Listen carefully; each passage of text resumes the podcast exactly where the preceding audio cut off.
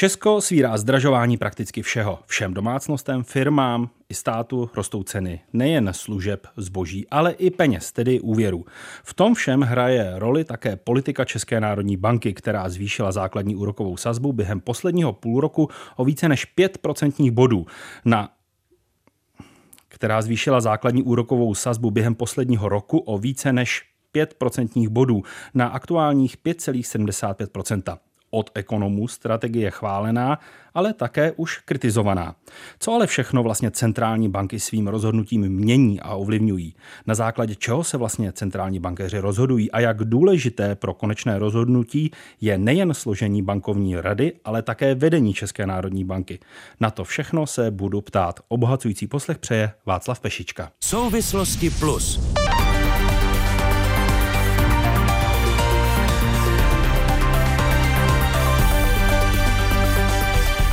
Mými hosty dnes jsou Danuše Nerudová, profesorka ekonomie na Brněnské Mendelově univerzitě, kterou od roku 2018 vedla i jako rektorka, nejmladší v historii Česka. Specializuje se na problematiku daní a také na otázky rovného postavení mužů a žen. Dlouhodobě se věnuje udržitelnému důchodovému systému a jeho financování.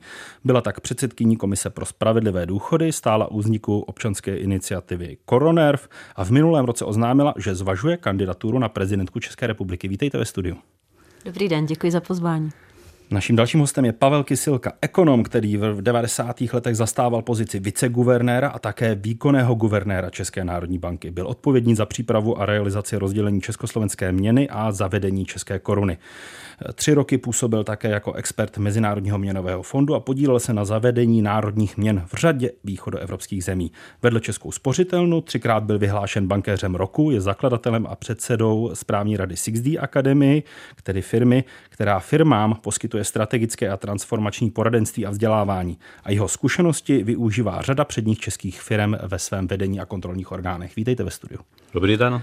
A ve studiu je také David Klimeš, komentátor aktuálně CZ, který se věnuje nejen politickým, ale také ekonomickým tématům, vyučuje na českých vysokých školách novinařinu i ekonomii a je držitelem ceny KH Borovského. Davide, vítej ve studiu. Děkuji za pozvání. A v první kapitole se budeme věnovat současnému postupu České národní banky a jeho dopadu do ekonomiky. Snad nikdy v historii České republiky nebudily kroky České národní banky takové emoce a nepoutali takovou pozornost. Centrální banka totiž krotí rekordní inflaci, která má v nejbližších měsících kulminovat někde kolem 15%. Na posledním měnovém zasedání proto bankovní rada opět sáhla ke zvýšení úrokových sazbů o 3 čtvrtě procentního bodu na už zmíněných 5,75%. Guvernér České národní banky Jiří Rusnok popisuje, jak by se mělo dosáhnout takzvaného inflačního cíle v podobě 2% inflace. Silné nákladové tlaky kulminovaly počátkem letošního roku, když byly taženy růstem dovozních cen i přehřívající se domácí ekonomikou a trhem práce. Odeznívání uvedených faktorů povede ke zmírňování nákladových tlaků již v letošním roce. Příštím roce pak bude stejným směrem působit zastavení růstu a následný mírný pokles dovozních cen. Inflace, která letos bude dosahovat dvouciferných hodnot, se tak v první polovině příštího roku rychle sníží a na jeho konci se vrátí do blízkosti 2% cíle. Podstatným způsobem k tomu přispěje i dosavadní rychlý růst domácích úrokových sazeb. Zpřísnění měnové politiky podpoří žádoucí ochlazení tuzemských poptávkových tlaků a utlumí promítání dovezené inflace do domácích cen. To spolu s odezníváním současných extrémních zahraničních cenových tlaků povede k poklesu inflace do blízkosti cíle ve druhé polovině příštího roku a říká, centrální bankéři mají také představu o tom, jak se bude řada... a centrální bankéři mají také představu o tom, jak se bude dařit české ekonomice. Růst hrubého domácího produktu během letošního roku výrazně zpomalí a ve druhé polovině roku ekonomická aktivita dokonce meziročně mírně poklesne. Významně k tomu přispěje útlum spotřeby domácností. Těm letos vlivem rychlého růstu životních nákladů klesnou reálné příjmy a současně se zhoršil také jejich sentiment. Podniky budou omezovat investice kvůli oslabení domácí zahraniční poptávky i vlivem zhoršení jejich finanční situace v důsledku prudce rostoucích nákladů na energie a další suroviny a materiály. Růst zahraniční poptávky nepříznivě ovlivňuje válka na Ukrajině, která navíc prohlubuje obtíže v globálních dodavatelských a výrobních řetězcích.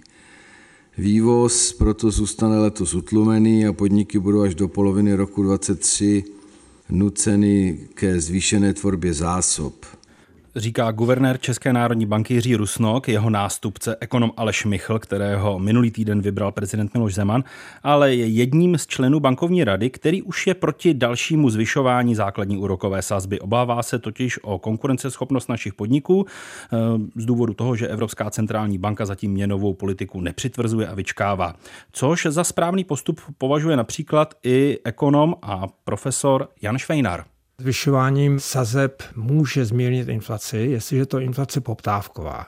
To znamená, jestliže v ekonomice je příliš velká poptávka a je přehrátá. Ještě nejsme vůbec v HDP na úrovni, kde jsme byli v roce 2019. Rosteme pomalu a je nebezpečí, že bychom mohli mít velice pomalý růst, po případě i recesi. No a takže když centrální banka eh, reaguje a snaží se snížit inflaci, která je z externí provenience, která je zvenčí, ceny ropy, ceny plynu, ceny kovů, s tím ona nic nezmůže. Takže když bude zvedat úrokové sazby, tak eh, tuto inflaci neomezí. A vidíme, že ji neomezila. Navíc dokonce víme z rozvojových ekonomik, kde není velná, velká finanční a ekonomická gramotnost obyvatelstva, že často výroky centrální banky a rychlé zvyšování úrokových sazeb vedou lidi k tomu, že očekávají inflaci, začnou mít finanční očekávání zvýšení inflace, ne snížení těchto očekávání což u nás, já myslím, je obdobné. Naše obyvatelstvo v průměru není velice gramotné finančně a ekonomicky, čili se dá očekávat, že se chovají obdobně jako obyvatelé v rychle rostoucích rozvojových ekonomikách a že vlastně radikální zvyšování úrokových sazeb naopak jim říká, že asi bude vysoká inflace a že by měli na to reagovat. A to vysoká inflace je, čili oni to chápou správně. No a teďka ten druhý efekt. Ten druhý efekt je v tom, že Centrální banka tím, že zvyšuje úrokové sazby, zvyšuje podnikům náklady financování. Podniky když vytvářejí přidanou hodnotu, tak vlastně mají dva vstupy. Práci a kapitál. Práci tam není velké zvyšování eh, mest, protože oproti inflaci zvlášť eh, reálné mzdy podstatně klesají, ale co se zvyšuje, je cena kapitálu. Čili podniky, které jsou v velké nejistotě, mají velké eh, zvyšování cen vstupů zvenčí, Nyní mají i zvyšování vstupu kapitálu ve svých kalkulacích a samozřejmě, když zvyšují ceny, tak to berou v potaz. Navíc tím, že Evropská centrální banka nezvyšuje úrokové sazby, tak konkurenti našich podniků z eurozóny mají obrovskou výhodu. Čili tady Česká národní banka vlastně přispívá k utlumování ekonomiky a může způsobit recesi. Evropská centrální banka situaci pečlivě sleduje, analyzuje, ale nezvyšuje sazby. Americký Fed nezvyšoval, pečlivě analyzoval a není zvýšil velice mírně. Britská centrální banka Bank of England taktéž zvýšila na 1% pouze nyní. Čili vidíme, že všechny tyto banky, které mají výborné ekonomy, jsou opatrné, obezřetné a nechtějí způsobit ekonomickou recesi pro své země říká profesor Jan Švejnar. Slyšeli jsme tedy dva renomované ekonomy, kteří mají zcela odlišný pohled na postup, jak by měla centrální banka eh, řešit vysokou inflaci. Eh, Pavle Kysilko, začnu u vás jako eh, bývalého viceguvernéra České národní banky. Jak vy se díváte na tu strategii, kterou aktuálně Česká národní banka zvolila? Je v pořádku, nebo už je na hraně, anebo je špatně? Tak pokud se pouštíme do hodnocení kroku centrální banky, tak musíme ustoupit o jeden krok dál a podívat se, proti čemu vlastně bojuje. Je jasné, že centrální banka, Česká národní banka, bojuje proti extrémně vysoké inflaci. Teď jsme viděli číslo 14% a nejsme ještě u konce. Inflace si může sáhnout v dalších týdnech na 15 a možná tam uvidíme i něco blízko 16. Ale jak jsme slyšeli, a souhlasím s tím, současný guvernér eh, predikuje během roku a půl eh, normalizaci, normalizaci inflace. A centrální bankér si vždycky musí, nebo bankéřka si vždycky musí rozklíčovat, jaké povahy je ta inflace, proti které bojuje.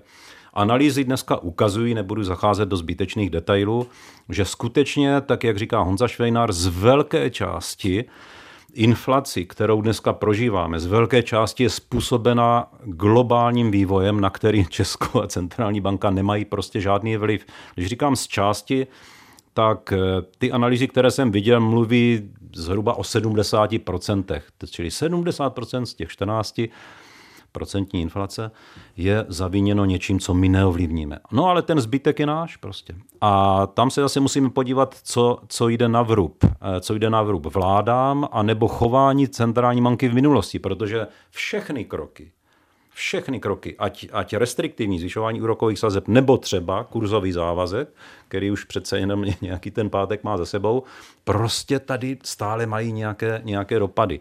Takže pokud dneska, a to je závěr eh, dílčí můj, pokud dneska Česká národní banka v situaci 14% inflace je někde se svými úrokovými sazbami na 5%, tak to považuji za nějak rozumně adekvátní právě boj proti té části inflace, která je tuzemská, způsobená v zásadě tím, co dělali vlády české v minulosti a co dělá centrální banka v minulosti. Danuše Nerudová, váš pohled na aktuální sazbu 5,75% základní úrokovou. Co to udělá s ekonomií? Je to s českou ekonomikou? Je to správně nastavená sazba pro tuto situaci, kterou právě žijeme? Eh, já musím eh, souhlasit s eh, Pavlem Kysilkou, že skutečně ne celá ta inflace je dovezená.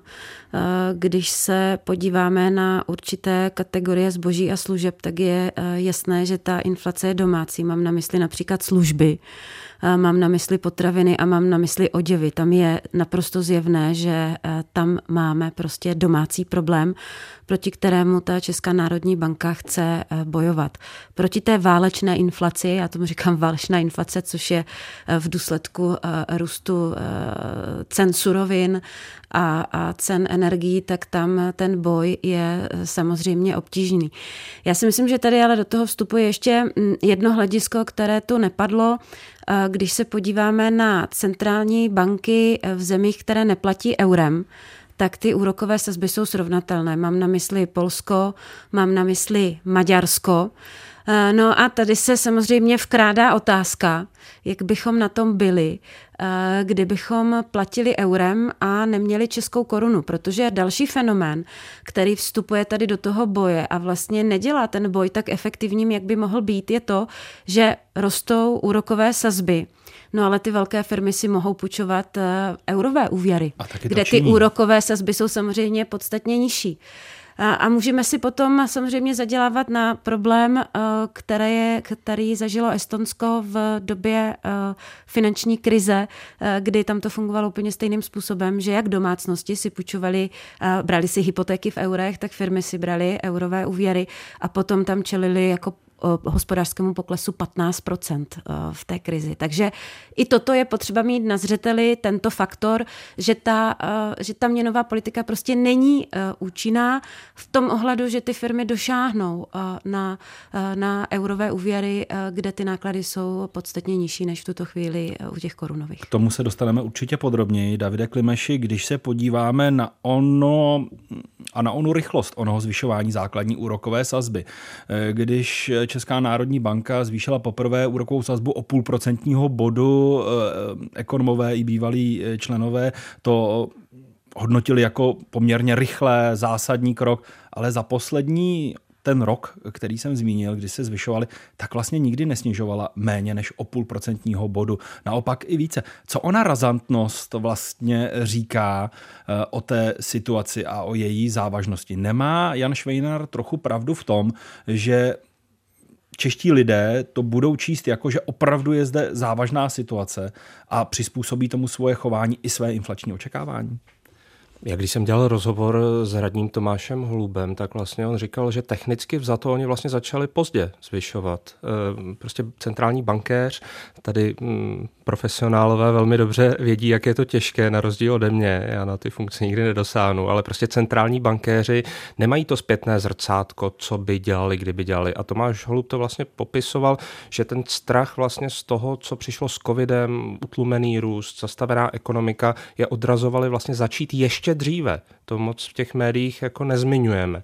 A proto začali v nějaký bod, i ten bod byl relativně časný a podle nějakých klasických pouček to vlastně hnali nahoru poměrně rychle. Teď je asi pravda e, zaměřit se na tu debatu, co jsou opravdu nějaké nákladové vlivy, poptávkové vlivy, jak vlastně dobře to vyvážit. E, do toho nebudu mluvit odborníkům, jenom je mi trošku líto, jak je ta debata vlastně vyostřená skutečně na jednu stranu mm, některé velké měnové unie začínaly a začnou teprve v případě eurozóny mnohem později.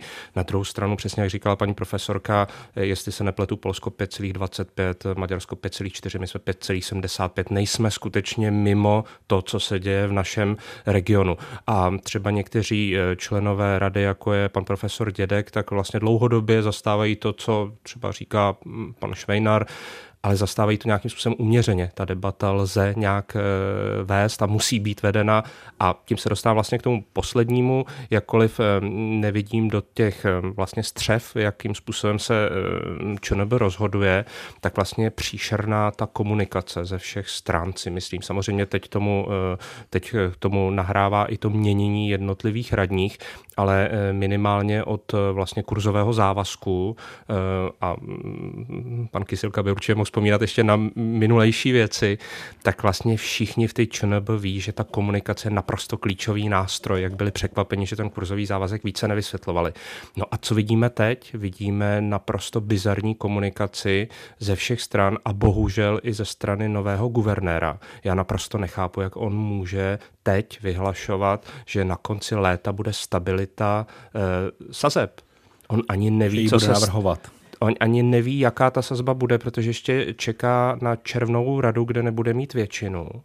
Neví absolutně, co mu eh, přinese měnový odbor, čo nebo podle čehož se ti radní pak eh, nějakým způsobem rozhodují. Takže on neví vůbec nic a bavil jsem se s nějakým českým traderem v Londýně. On říká, No v téhle situaci, kdy už dopředu se říká, že bude stabilita, tak tu korunu nikdo držet nebude. Jo? Jenom si zaděláváme na další intervence, které budou drahé. To už je... den na to, to prohlášení ČNB vyhlásila intervence a stálo jí to něco a... z jejich devizových No rezerv. a nestálo to jenom v korunách, nebo respektive ve výprodej devizových rezerv. Hlavně to stálo v té reputaci, kterou od dob pana Kysilky ta instituce krok po kroku buduje a když udělá omyl, tak to velmi expertně vysvětluje. A najednou tady máme guvernéra, který z toho víc dělá show, než opravdu nějakou uměřenost, kterou jsme konec konců viděli tady, nebo slyšeli na úvod od pana Rusnoka. Ono to byl trošku nudný projev, no ale prostě takto uh, u centrální bankéřů má být. Eh, k Aleši Michlovi se určitě ještě dostaneme, slibuju, Danuše Nerudová se hlásila o slovo. Já se vás ale zeptám na něco jiného. Dál ten způsob, ta rychlost toho zvyšování vlastně lidem čas a šanci a firmám zorientovat se a přizpůsobit se té situaci, kdy oni musí počítat s tím, že ty úroky porostou. Nebylo to příliš rychlé, protože ještě před rokem si lidé mohli brát hypotéku za 2,5%, nyní jsou o 5% výše na 7%. Budeme se k tomuto číslu určitě velmi brzo blížit a lidé budou refinancovat své úvěry, firmy budou refinancovat své úměry a najednou do těch strategií, což zmiňoval Jan Švejnar, zapadají daleko vyšší náklady, než například počítali v těch dlouhodobých plánech. Jak moc velký je ten problém to ta rychlost, ta razantnost. Ono po bitvě je eh, každý generál, ale já teda souhlasím s tím, co tady bylo řečeno, že ze začátku byla taková jakoby ostýchavost a velmi dlouho to trvalo, než eh, se vůbec k nějakému zvyšování eh, sáhlo. O to razantnější to samozřejmě potom muselo být. My už jsme zapomněli, jaké úrokové sazby z hypoték eh, jsme měli eh, kolem roku 2000. My, 5,25, my, pokud se nepletu. Bylo to k 6%. První, první hypotéka, to, kterou ano, jsem si bral, bylo to k 6%. A když bych zabrousila do 90. let, tak to bylo podstatně více, protože nejvyšší úrokovou sazbu, která byla, bylo 13%, myslím v roce 98, jestli, jestli se nepletu. Takže zatím se vůbec nedotýkáme tady těchto, um, těchto sazeb. Nicméně musím znova opakovat, že vlastně Češi mají čtvrté nejdražší hypotéky v Evropské unii a bohužel opět je to zase spojeno s tím, že, že čtyři nebo šest z těch eh, deseti prvních eh, stojí mimo, eh, mimo eurozónu. Takže zase je to bohužel spojeno s tím, že důvěřujeme koruně, která je prostě pořád bohužel vnímána jako východní měna a v době válečného konfliktu samozřejmě nám začala na začátku trošku, trošku fluktuovat. Eh, já si myslím, že eh, lidé teď v tuto chvíli eh, už měli dostatečný časový prostor promítnout ty změny, ten počáteční šok, z těch změn úrokových sazeb celá řada hypotečních eh, bank nabízí možnost eh, sjednat si úrokovou sazbu dopředu, třeba až na příští rok. Takže ti, kteří využili nabídky sjednat si eh, úrokovou sazbu dopředu, protože prostě tušili, že ty úrokové sazby ještě porostou a myslím si, že ta informovanost v tomto ohledu, v tom veřejném prostoru byla, že to není konečná, že ta inflace poroste a že ta reakce té České národní banky bude přicházet.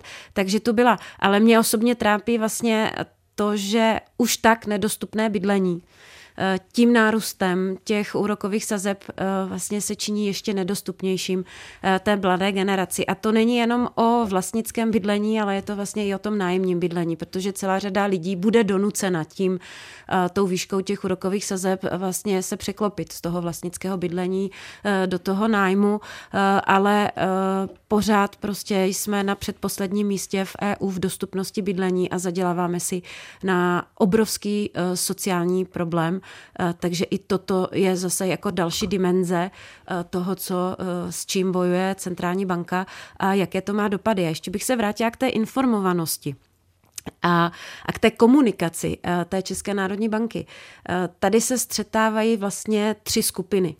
A dvě klíčová slova.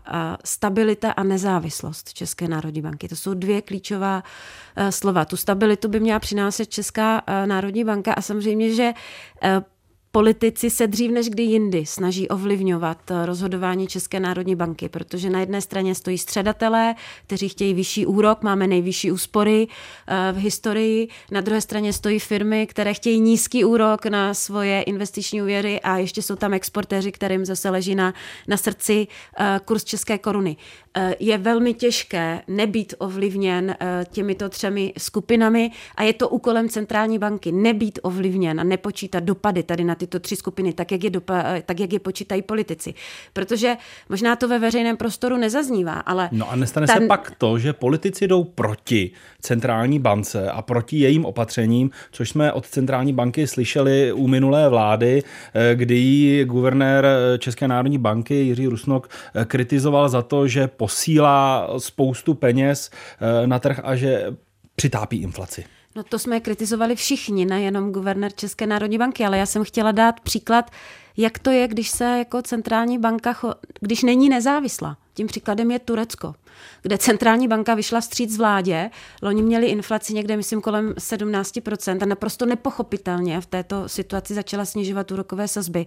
A poslední statistika hovoří o inflaci 69,96%. Tak to je příklad toho, co se stane, když centrální banka začne, začne poslouchat vládu a přestane být nezávislá. Pavle Kyselkovi přikivujete. Padly tady dvě otázky a ta jedna, kterou pokusím eh, se o vás požádat o odpověď na ní. Co by se stalo v momentě, kdyby Česká národní banka eh, neinterven, eh, ne, nezvyšovala sazby tak razantně, jak to dělala a například by vyčkávala jako ECB? Dokážete odhadnout, kde by jsme byli, jak by vypadala ta aktuální situace? Nelze to principiálně udělat. Hrozně důležité vedle toho, jaké dělá v realitě kroky centrální banka, je velmi důležité to, už to tady padlo, jak komunikuje. Pokud je v čele centrální banky kredibilní osobnost, která kredibilita rovná se důvěra, čili která má důvěru veřejnosti, tak slovo guvernérky nebo guvernéra hrozně moc zmůže. Proto já vždycky říkám, chraňme si eh, centrální banku, její nezávislost a kredibilitu jako oko v hlavě, protože jinak se střílíme do nohy. Víte proč? Protože eh, když guvernér je schopen ovlivnit inflační očekávání, vysvětlit veřejnosti, že skutečně inflace se bude vracet eh, tam, kam patří, někde ke dvou procentům, tak nepotřebuje potom tak razantně sahat do úrokových sazeb nebo nepřímo na kurz třeba. Mm-hmm. Čili ty razantní kroky jsou vždycky nákladné, samozřejmě. To říká pan Švejnár správně, ale pozor, on míří dobře, ale na špatný cíl. Centrální banka v Česku nemá v zákoně stanovený cíl a poslání starat se o růst a o, o zaměstnanost, na rozdíl od amerického Fedu. Cenovou Má stabilitu. jenom cenovou stabilitu. Mm-hmm. Stabilitu měny, to je dvojí stabilita, vnitřní a vnější. Vnitřní, vnitřní to je inflace, vnější to je kurz. A prostě centrální banka se o to snaží. Tak tady ji podržme, tady ji podržme.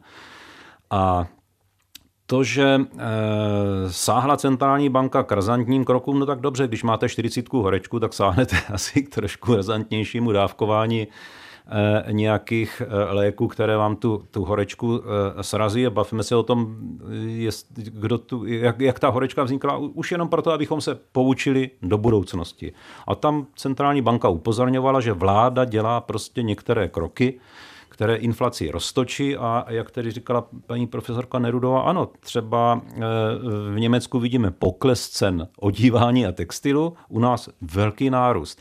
A to ještě index spotřebitelských cen v Česku nezaznamenává dobře některé položky, které platíme, jako třeba bydlení. Je tam sice imputované nájemné, ale prostě Berete mi vyletělo druhou otázku.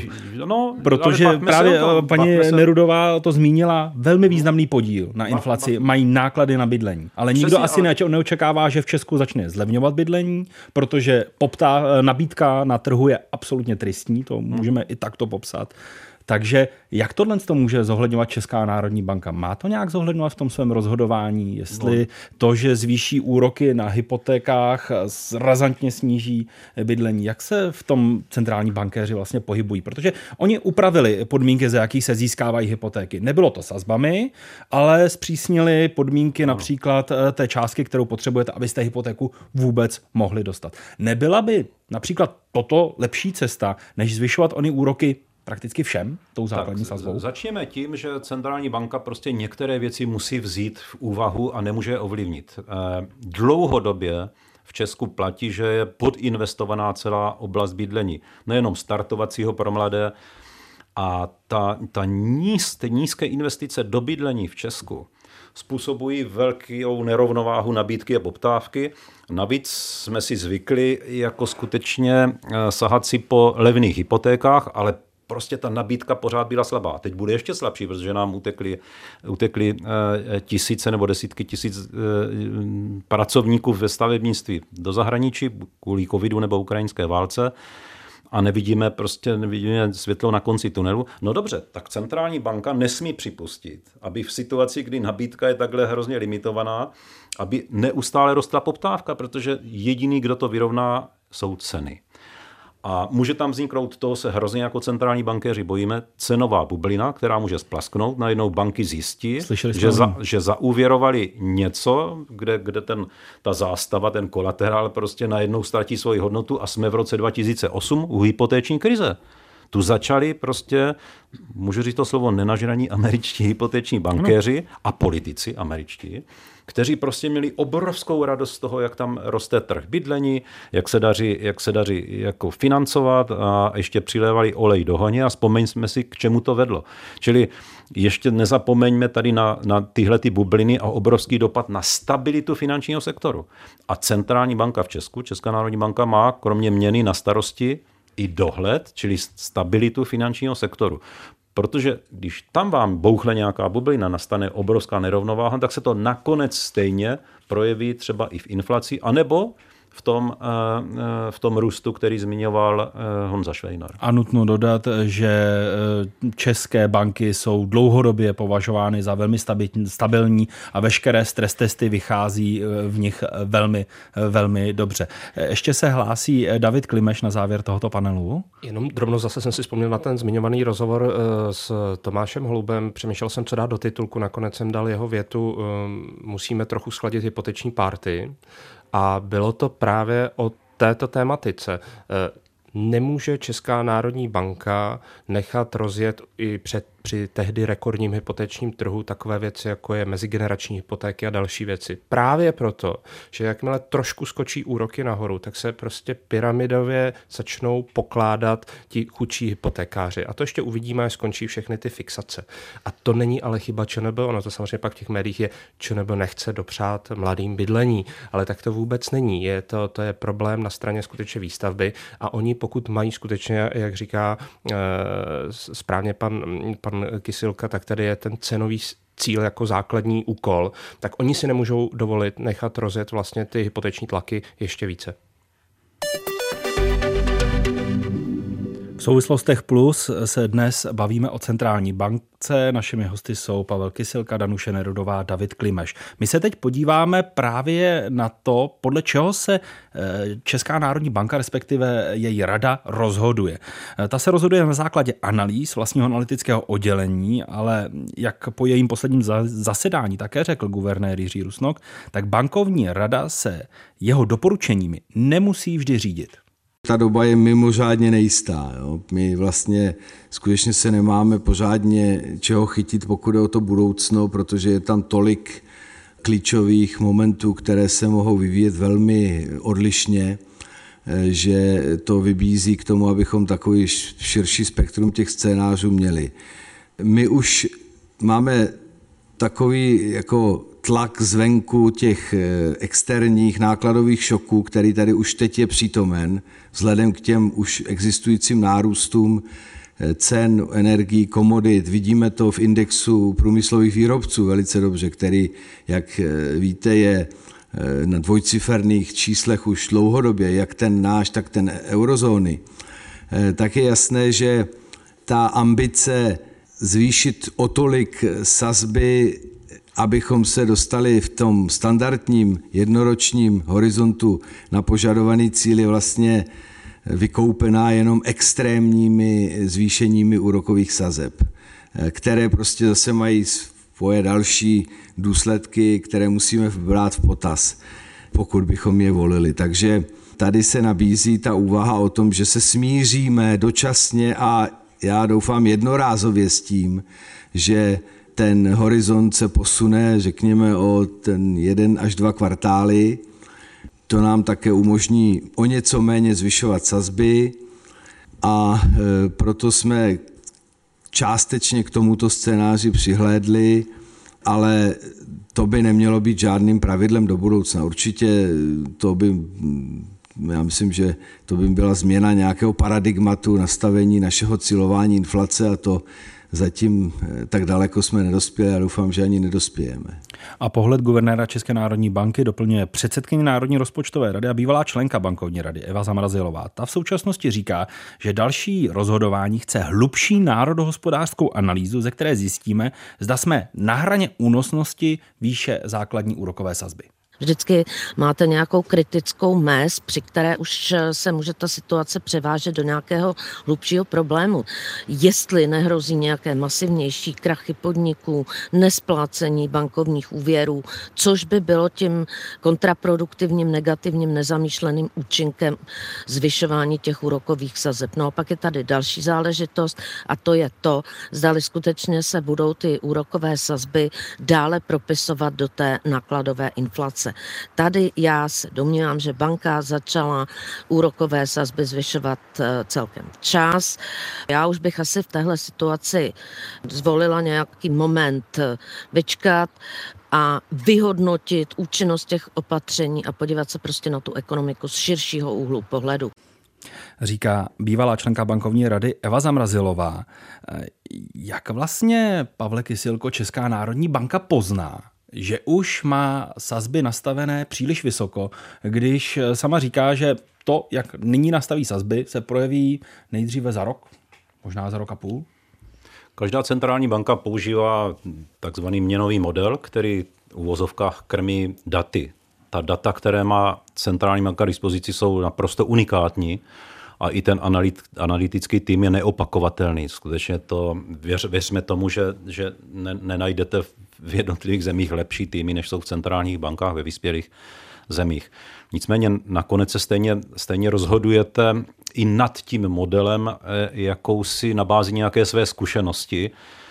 Eh, měnový, měnový útvar, ano, přichází na bankovní, na bankovní radu, kde eh, přednáší nějaký svůj návrh a zdůvodnění, ale samozřejmě tu analýzu dostáváte dopředu, čili jako člen bankovní rady se, se ji dobře, dobře nastudujete, můžete se o ní bavit se svými poradci osobními nebo s, s poradci bankovní rady a přicházíte možná s nějakým a priorním názorem, který ale se v diskusi mění. A proto já říkám, buďme šťastní, že centrální banka není jedno, jednobarevná, úplně jednohlasá, protože to je znamení, že se vede diskuse. A ze své zkušenosti musím říct nejenom z jednání centrální banky, ale i třeba ze setkávání guvernérů eh, v Bance pro mezinárodní platby, že prostě často v průběhu diskuse pozorně posloucháte názory těch druhých a mně se několikrát stalo, že jsem se nakonec spíše přiklonil k jinému názoru, Nechal než s jakým jsem Není to přesvědčení. Vy, vy, vy víte, že, že se můžete dívat skutečně dvěma, třemi pohledy na situaci a reagovat alternativně a kladete jenom určitou váhu. Vy nikdy neřeknete, tohle je nesmyslný názor. To není, jenom, jenom kladete váhu a v té diskusi prostě, když nasloucháte, tak eh, můžete, můžete mít názor. Eh, samozřejmě při inflačním cílování, které jsem měl tu čest vyhlašovat v roce na, na konci roku 97 v prosinci, jako nový, novou strategii centrální banky a vyhlásil jsem i první inflační cíl, v tom, v tom inflačním cílování musíte zároveň komunikačně otevřít banku. My jsme začali vlastně tehdy a centrální banka to čím dál dělá líp, musím říct, transparentně zveřejňovat průběh jednání, hlasování členů a tak dál a tak dál. To je vynikající. To, ta transparence patří k kredibilitě a i k nezávislosti. Ale upozorňoval mě třeba tehdejší guvernér Titmajer, že, že přechodem na ten inflační cíl a otevřenost komunikační možná trošku zmrazím diskusi v bankovní radě, že, že tam prostě to, že každý už ví, že co tam řekne že půjde ven, že znamená, že tam prostě vystřelím svůj první názor, už, už, z, toho, už z toho nehnu. Není to naštěstí tak. Ukazuje se, že když, jsou, když je dobrá kultura v, té, v bankovní radě, tak diskuse skutečně, skutečně funguje. Takže je to vlastně jakýsi dialogový, interaktivní, interaktivní proces, No a pak je důležité, když ten proces rozhodování skončí, a to už jsme tady několikrát zmiňovali, jak ho komunikují, kdo ho mhm. komunikuje a jak, jak silný dopad má díky své důvěryhodnosti vlastně to slovo, ta tvář guvernéra na to, jak se vytváří inflační očekávání. A když mluvíme o onom inflačním cíli dvou, dvou, dvě, o onom dvouprocentním inflačním cíli. Eh, proč právě 2% a je vlastně inflace dostatečný ukazatel? Protože například z České národní banky víme o takzvaném Hamplově ukazatelu, kde se zanáší různé a různé prostě další eh, ekonomické entity a ekonomické veličiny. Eh, je inflace tím správným ukazatelem, a nebo by například Česká národní banka měla uvažovat o jiném ukazateli, který by dokázal lépe reflektovat a navést to rozhodování? No, eh, dneska se používá ve světě spousta indexů inflačních. Eh, Fed, americká centrální banka, používá odlišný index eh, cen než Česká národní banka. Ona velmi pružně, v zásadě tak, jak se mění poptávka, tak mění váhy v tom takzvaném spotřebním koši. To je fajn, to se mě docela líbí. Má to ale vždycky své přednosti a nevýhody. Já jsem měl rád, a takhle, takhle to dělá i ČNB, když kromě té hlavní inflace, kterou dáváte pak do titulku, eh, vám měnový odbor přinese spoustu dalších analytických ukazatelů. To, co je ta jádrová inflace, co je inflace očištěná, očištěná o třeba potraviny a energie, eh, o vliv nepřímých daní a tedy a tedy. A teprve teprv z komplexu těchto spousty ukazatelů vy se můžete rozhodnout o tom, co je asi, asi podtrhu to slovo asi ten optimální krok, ale stejně, a to už zmínila paní profesorka, stejně to zjistíte, až když se ohlédnete zpět a dokonce, dokonce ani neví, ale třeba za 20 let jako pár chytrých lidí na vysoké škole, kteří udělají skutečně ex post analýzu a napíšou to do nějaké historické učebnice. Mm-hmm. Paní profesorko, jak moc by se měl eh, měnit onen spotřební koš, podle kterého vlastně tu míru inflace v České republice měníme? Protože za poslední roky se ta česká spotřeba výrazně, výrazně proměnila. Tak on se mění, myslím, každý rok, ta struktura toho spotřebního koše. V tuto chvíli uh, mám pocit, že ty náklady na bydlení uh, tak váhu mají zhruba 25% a náklady na potraviny 18%. Je to důvod, proč už na konci minulého roku sílili hlasy, že ta inflace bude vyšší protože prostě náklady na bydlení začaly hrát významnou roli v tom spotřebním koši domácností. Já si osobně myslím, že ty náklady budou vyšší, nebo ta inflace bude vyšší i teď, protože ty náklady uh, jsou prostě vyšší. Takže asi je na čase ten, ten spotřebitelský koš přehodnotit a podívat se na těch 12 kategorií, které jsou do něho zahrnovány a zejména na ty váhy, protože ty váhy teďka s tou válečnou ekonomikou se samozřejmě výrazně změnily a zřejmě se ještě výrazně změní, protože v cenách plynu určitě nejsme na konci a, a to, že Gazprom si nenasmlouval přepravu na červenec a srpen přes Slovensko, asi určitě bude mít dopad na tvorbu cen plynu, které mohou pokořit ještě další výšiny, než už teď pokořili. Davide Klimeši, vy jste mluvil o nezávislosti centrální banky, konec konců Pavel Kysilka také, i Danuše Nerudová. Ale jak moc má centrální banka zohledňovat to, jak se chová vláda? Přeci jenom i ona nastavuje to, jak se lidé chovají, jaké jaké mají očekávání, jak moc s tímto parametrem mají centrální bankéři vlastně pracovat? Měla by panovat taková gentlemanská dohoda mezi vládou a centrální bankou. My vám moc nemluvíme do fiskálu, to je od České národní banky směrem k vládě a vláda zase by k čemu měla být, my vám moc nemluvíme do měnové politiky. Zároveň je potřeba nějakým způsobem to koordinovat. Těch příkladů z, z české historie, kdy to třeba trošku skřípalo, také vícero. Nicméně, i když tady bylo zmíněn, zmíněn třeba pan guvernér Rusnok, což je bytostný politik spíše než elitní, elitní profesor makroekonomie, tak eh, vlastně on se vždycky mírnil, neříkal to naplno, tak to má být. Naopak z druhé strany tady, myslím, byla extrémně nešťastná komunikace od končícího premiéra Andreje Babiše, který spolu se, se svým ministriní financí na rovinu říkal, jaké chce úrokové sazby a nebudu jmenovat eh, centrálního bankéře, který není postoupil z hůru, který tomu mocně tleskal. To se nemá dít, má to být nějakým způsobem odděleno a eh, zde odborníci o tom vědí ještě mnohem více. To se úplně nedaří eh, a v této chvíli nějaká koordinace by určitě byla záhodná. Na nějaké úrokové výšině stropu se nepochybně centrální banka zastaví, možná pak bude větší diskuze o tom, co dělat s výprodejem devizových rezerv a s kurzem. Uvidíme, to je téma pro odborníky. Upřímně řečeno, když to trošku zjednoduším, tak ta debata o tom, jak naměřit eh, ten spotřební koš, tak když to opravdu vemte mi s nadsázkou, tak to možná není ani teď tak téma pro centrální banku. Ona asi tuší, jaké ty trendy budou a v této chvíli asi nemůžeme odhadovat, jestli nakonec to skončí na dvou nebo třech procentech, ale myslím, že je to mnohem důležitější právě pro ten fiskál, ehm, kde vlastně zacílit, jak tu pomoc. To je téma dnešních dnů. A pokud eh, budeme mít pocit, eh, pokud nebudeme právně vnímat, že jiný spotřební koš mají důchodci, eh, pokud nebudeme vnímat, že nějakým způsobem mají jiný spotřební koš rodiny, pokud nebudeme, pokud budeme třeba žít v iluzi, že vlastně tady je nejmenší chudoba v Evropské unii, no jo, jenže to je ta příjmová, přím, příjmové číslo před odpočtem exekucí a dalších věcí, tak velmi snadno ten fiskál může se dostat na, do velmi špatných politik, No a co se děje v České republice, když fiskál to nezvládá, to znamená vláda? Zase to musí nějakým způsobem zachraňovat měnová politika Česká národní banka, zlevňování nebo zdražování peněz. Takže koordinace ano, ale myslím si, že už eh, pan guvernér Rusnok vlastně šel na to maximum a některé věci k tomu, jak má vypadat nemovitostní daň, sám jsem to z něj páčil a byl jsem jako novinář rád, tak to už si možná centrální bankéři mají odpustit. Nějaká ta zeď by tam měla zůstat a mám trošku strach, jestli se se jmenováním nového guvernéra ta zeď nyní neprovaluje.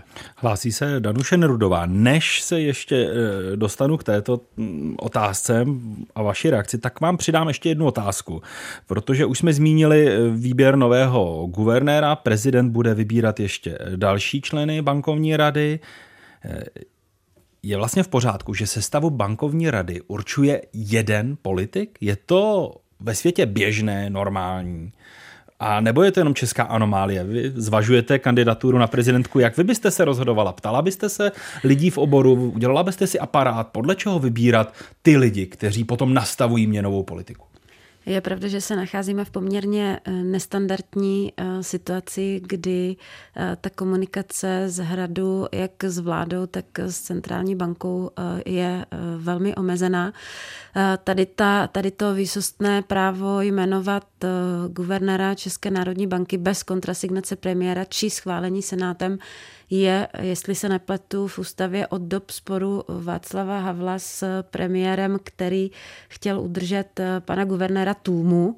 A, takže se to dostalo eh, do, do, do ústavy eh, tímto způsobem. Eh, prezident má moc ovlivnit výrazně hospodářskou politiku země právě prostřednictvím jmenování guvernéra, takže v normálně fungujícím státě by zcela jistě měli svou roli sehrát poradci a nějaká konzultace, ale znovu říkám, je to právo... Myslíte Martina Nejedlého? To jsem zrovna nemyslela. To, to jste, je ekonomický poradce jste, prezidenta. To jste, ne, ptám se to na to, protože v momentě, kdy se rozhodnete a půjdete do toho, tak bych chtěl vidět, jak se prezident rozhoduje o tom, koho vybere do bankovní rady, do této instituce. Jak by to mělo být podle vás? Já si myslím, že je velmi důležité, aby v bankovní radě byla diverzita názorů. O tom hovořil uh, Pavel Kysilka právě pro tu konstruktivní diskuzi a hledání těch uh, nejlepších řešení.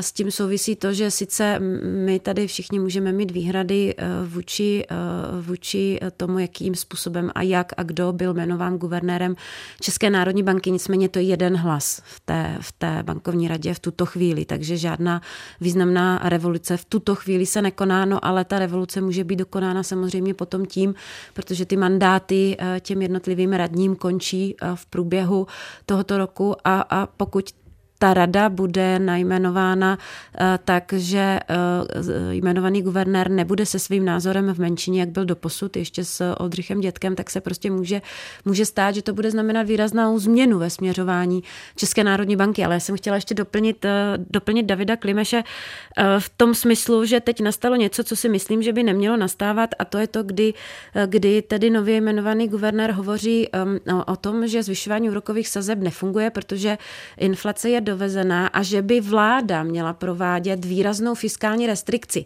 což je perfektní uh, poučka z učebnic která ovšem nefunguje v reálném životě, protože jsme ve válečné ekonomice, jedna třetina domácností výrazně schudne, bude na hranici chudoby a ta vláda samozřejmě na toto musí reagovat, protože když na to nebude reagovat, tak se může stát, že eh, skupina lidí, na kterou eh, ta válka nedopadne nebo ten růst se nedopadne takovým způsobem, tak se stane cizincem ve vlastní zemi, protože naženeme tuto skupinu obyvatel eh, populistům, ta skupina se bude radikalizovat. Takže představa, že v této situaci bude vláda provádět výraznou fiskální restrikci je z mého pohledu naprosto nereálná, protože ona bude na podzim opravdu muset přijít se silným sociálním programem a myslím si, že toto je něco, co by eh, guvernér České národní banky neměl eh, radit vládě. Pavle Kysilko, může si dovolit jít eh, bankovní rada České národní banky, tedy bankéři centrální, proti všem ekonomickým ukazatelům, proti všem doporučením, které jim dává jejich analytický útvar. Je to obvyklé, nebo by to byl úplný exces a nonsens? Nebývá. Není to obvyklé, není to obvyklé ani u nás. Eh, ten, ta síla analytická a, a řekl bych i, i neformálně vlivová toho, toho útvaru ve České národní banky je velká. Zaplať pámbu. Když jsem mluvil před chvíli o tom, že eh, diskuse otevřená v bankovní radě je stabilizační faktor a zdravý faktor, tak zároveň bych přidal i druhý pilíř a to je skutečně vliv té instituce. Všimněte si, že že často uh, vysel otazník nad příchodem některých lidí v minulosti do, Čes, do bankovní rady ČNB, ale ukázalo se, že skutečně ten, ta kultura té instituce eh, jako umí velmi rychle kultivovat. Eh, naučíte se, naučíte se to, že některá slova prostě se nepoužívají a některé věci se nepoužívají, že jste odměřujete na vážkách, co říkáte A je to prostě proces učení se a, a dejme šanci. Dejme každému šanci, ho, ho, vyhodnoťme zpětně, jak, jak se ten, který člen bankovní rady nebo členka chovali, ale dejme jim prostě šanci. Já nemám rád, když se předem střílí do kohokoliv a už vůbec ne do centrální banky. Je to takové, že centrální banka jako instituce se svou vážností změní každého, a respektive se ho vychová trošku eh, k jeho, eh, k té, k té podobě, kterou potřebuje ta tak, instituce. Říkáte to hezky. No. David Klemeš se hlásí. A to je důkaz toho, jak eh, některé instituce v České republice skutečně jsou podle mě nejlepší z toho postkomunistického prostoru. To není jenom Česká národní banka, to je třeba ústavní soud. Já eh, to jsem bohužel nevymyslel, od někoho jsem to převzal. Eh, někdo tomu říkal Beckettův efekt podle Canterburského arcibiskupa u krále, ale když dostanu post, tak plně strážím ten post. To se skutečně děje a vlastně poslední příklad České národní bance je podle mě pan guvernér Rusnok. Všichni víme, jakým způsobem, s jakou podporou se tam dostal. Na druhou stranu, jakmile eh, ho úkoloval pan prezident, že chce rychle euro, některé jiné věci, takové onaké sazby, nikdy neposlech, vždycky dal vlastně na koncenzus té silné instituce. Problém s panem Michlem je, že on není nový. On je tam od roku 2018 a těch věcí, které už on porušil ve své komunikaci, včetně třeba toho základního, že eh, když se oznamuje měnové rozhodnutí, tak eh, vlastně se nemají dávat žádné silné výroky. Plus to, že skutečně eh, být radním a udržet si svůj investiční fond ve svěřeneckém, ve svěřeneckém trustu, tak to jsou věci, které jestli nepoškodí ČNB, a já bych si přál, aby to tak nebylo, taky dejme každému šanci. Uvidíme, jak bude nakonec ta sedmičlená sestava. No, divil bych se. Doufujeme, že Aleše Michla eh, guvernérský post eh, například k něčemu posune. Eh, já se zeptám paní profesorky Norudové, protože se blížíme k závěru. Co je z pohledu ekonoma horší? Je z pohledu ekonoma horší propad reálných příjmů, tedy životní úrovně obyvatelstva, anebo vysoká inflace? Protože ten reálný propad našich mest už zažíváme a propad životní úrovně můžeme čekat v nejbližších měsících. Co je horší? No, já myslím, že to je vlastně všechno dohromady, to, co jste říkal, jako propad reálných příjmů, protože do toho se promítá inflace a růst spotřebitelských cen, takže je to propad reálných příjmů. To, že za tu svou výplatu a za svůj rodinný rozpočet si ta domácnost samozřejmě každý měsíc koupí míň a míň. Mm-hmm. Uh... Pak tedy poprosím eh, ještě na úplný závěr Pavla Kysilku, jaký očekává on další vývoj, eh, jak bude postupovat eh, Česká národní banka. Bude nadále zvyšovat úrokové sazby, jak například nevyloučil guvernér Rusnok na, po posledním jednání měnovém bankéřů. Myslíte si, že to ještě je na nechci říkat na forhontě. Myslíte si, že to ještě je v plánu, nebo je to možnost, kterou banka využije, anebo už je opravdu na oné hraně, kterou zvažovala, zvažovala Eva Zamrazilová? Nikdo nevíme, protože to neví v té řadě oni sami, jak budou hlasovat na příštím zasedání. Doslova do písmene.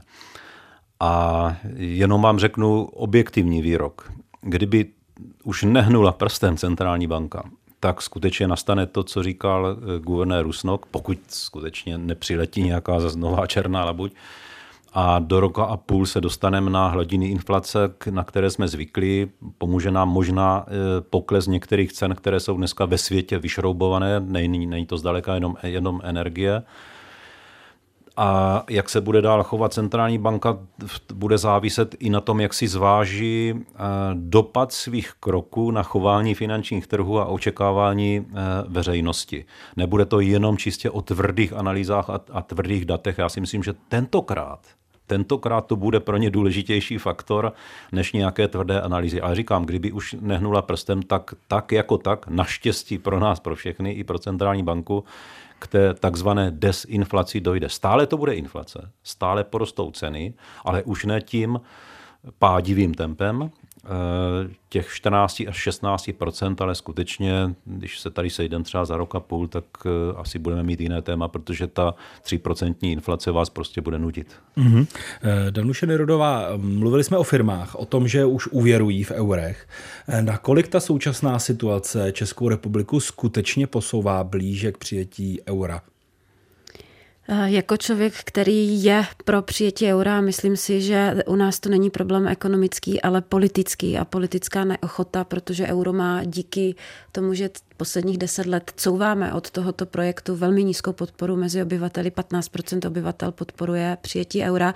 Nicméně v tuto chvíli je vlastně jedinečná příležitost začít vysvětlovat lidem, eh, jaké výhody to může a nemůže mít. Eh, jednu jsem, jednu jsem tu zmínila a to je to, že ta koruna pořád byla a je vnímána jako východní měna.